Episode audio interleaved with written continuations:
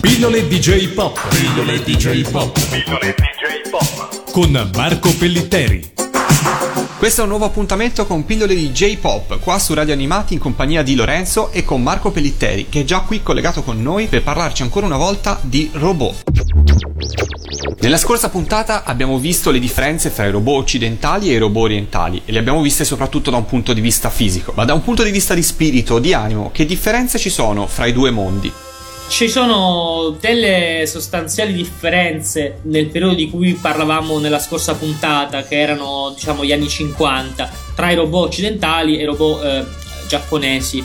Infatti, dato il rapporto in qualche modo più naturale, se vogliamo, tra l'idea di uomo e l'idea di macchina, quindi l'idea di robot nella concezione giapponese, i fumetti giapponesi degli anni 50 trattavano per lo più il robot in maniera positiva, non dico positivista, ma comunque positiva, ottimista, piena di speranza. Pensiamo al fatto che Astro Boy comunque è una metafora di un Giappone che rinasce.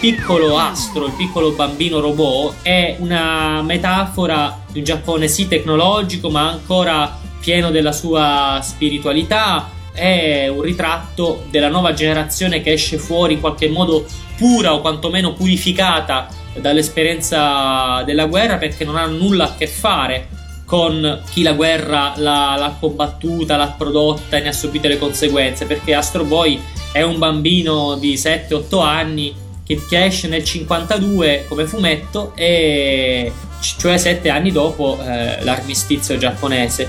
Dall'altra parte in Occidente, a mano che ci si avvicina nel corso dei decenni a una effettiva possibilità di una unione di carne e metallo, data anche la concezione dualistica tra tutto ciò che è uomo e tutto ciò che uomo non è della filosofia occidentale, abbiamo sempre più problematicità nel rappresentare, nel pensare i robot dal punto di vista non solo fisico ma anche spirituale, diciamo così, fino a sconfinare nel macabro. Pensiamo ai robot con la pelle che fornisce un'illusione di umanità, una sorta di trompe-l'œil, no, di illusione ottica, come Terminator, che non è un cyborg ma è un robot con della pelle organica sopra, o pensiamo ai replicanti di Blade Runner.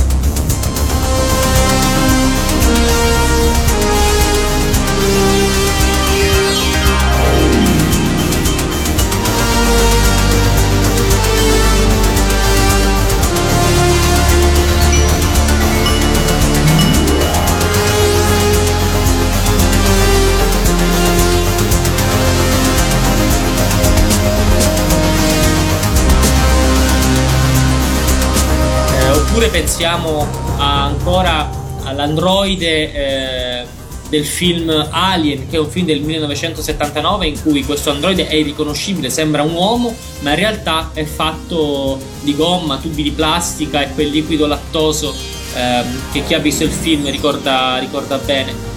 Quindi diciamo c'è un innesto di macabro nel pensare a intelligenze artificiali così sofisticate da aggirare il famoso test di Turing, no? Per scoprire se l'interlocutore è un robot o un essere umano. Tornando al Giappone, quindi cambiando lidi, abbiamo dopo Astro Boy, per carità, abbiamo anche dei robot più problematici, abbiamo Eight Man, che è un fumetto credo nella sua versione originale inedito in Italia ma di cui è stato fatto un remake pubblicato in Italia. Ci sono ancora i robottoni di Nagai, dove quando c'è una macabra unione di carne e metallo appartiene quasi sempre ai cattivi, tranne diciamo delle belle eccezioni come pensiamo a Gigrobot o al simpatico duetto di Jaikin, in cui maschio e femmina si uniscono.